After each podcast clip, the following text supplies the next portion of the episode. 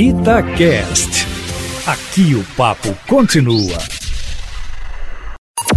Em cima do papo, com Edilene Lopes. Boa tarde, Eustáquio Ramos. Hoje, pela primeira vez, conforme a reportagem da Itatiaia acompanhou, prefeitos da região metropolitana apareceram juntos para anunciarem ações coletivas de combate à pandemia da Covid-19. Belo Horizonte, Contagem, Betim e Nova Lima, cidade comandada por Vitor Penido, do DEM, que é o presidente da Grambel, associação que representa os municípios da região metropolitana, concederam entrevista coletiva para falar dessas ações. Lembrando, Eustáquio, que no dia 3 de abril, há 24 dias, aqui na coluna em cima do fato, nós sugerimos a criação de um plano metropolitano de combate à Covid-19. Eu cheguei a procurar a Grambel para saber se havia alguma articulação sobre isso e também procurei o governo do estado, que respondeu que a agência metropolitana, vinculada à Secretaria de Desenvolvimento Econômico, estava em contato com os prefeitos da região metropolitana, mas de lá para cá nada específico foi anunciado para a região. O Eduardo Costa também tem cobrado e finalmente os prefeitos se reuniram hoje e concederam entrevista coletiva dizendo que vão se alinhar. Nos bastidores, Eustáquio, conversei com alguns deles que disseram que esperaram a condução do Estado e, como ela não veio, eles decidiram por si só se unirem para se alinharem no que chamam de família metropolitana. O grupo de técnicos da Prefeitura de Belo Horizonte, montado para avaliar normas de flexibilização, vai criar um termômetro para medir a crise e os indicadores serão compartilhados com as cidades da região metropolitana que quiserem. Também deve haver uma reunião remota semanal envolvendo envolvendo prefeitos e as equipes. Pelo que eu apurei, Belo Horizonte só vai pensar em flexibilizar o isolamento entre os dias 20 e 30 de maio. A cidade vai aguardar primeiro os impactos da flexibilização no interior, que começam a adotar os protocolos sanitários do estado nesta semana, e esses impactos devem ser vistos apenas, inclusive nos leitos, entre 15 e 20 dias. Por isso, a Prefeitura de Belo Horizonte vai aguardar.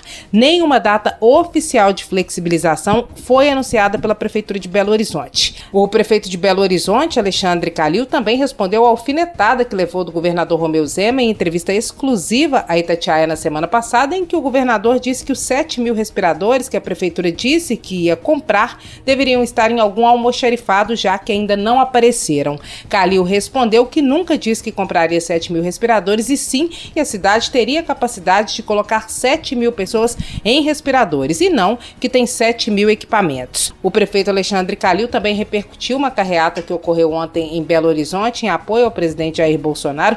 Diz que não sabe exatamente o motivo da manifestação e que infelizmente não viu os manifestantes levando ovadas, que devia ter visto, e que quem tem medo de buzina é cachorro distraído e não prefeito de Belo Horizonte. Em relação aos protocolos sanitários que o governo do estado deve divulgar, eles começam a ser disponibilizados para as prefeituras de Minas Gerais hoje e a reportagem da Itatiaia adiantou uma informação importante no sábado sábado, o secretário de Desenvolvimento Econômico, Cássio Azevedo, concedeu uma entrevista exclusiva à Itatiaia e disse que o Estado estuda a possibilidade de mudar o horário comercial em Minas.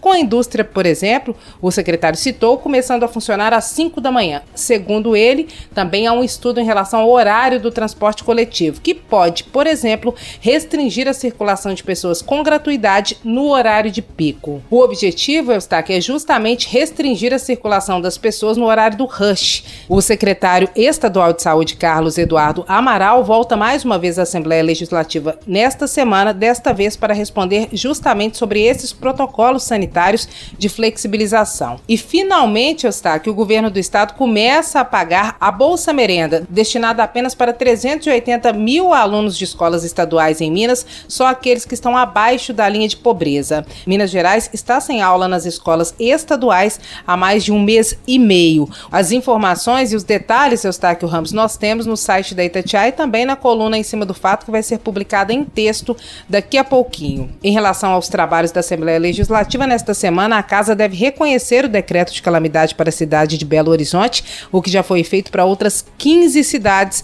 considerando o número de mortes e o número de casos da Covid-19. O decreto de calamidade possibilita, por exemplo, que o prefeito faça contratações sem fazer licitação. E um assunto nacional, Eustáquio, destaque, desta vez relacionado ao que não para de repercutir a saída do ministro Sérgio Moro. Para diretor-geral da Polícia Federal, conforme a Itatiaia vem informando, no lugar de Maurício Valeixo, pivô da saída de Moro, Bolsonaro nomeou Alexandre Ramagem, que dirigia a Agência Brasileira de Inteligência e é amigo de Carlos Bolsonaro, o filho do presidente que é investigado por suspeita de comandar um esquema de fake news, uma das investigações que estariam preocupando o presidente, o que Bolsonaro desmentiu. Já para o lugar de Moro, o mais cotado é Jorge Oliveira, advogado, policial militar reformado e atual chefe da Secretaria-Geral da Presidência, homem de confiança de Jair Bolsonaro. A Associação Nacional dos Delegados da Polícia Federal divulgou uma carta aberta ao presidente da República apontando uma crise de confiança na indicação do novo diretor-geral da corporação.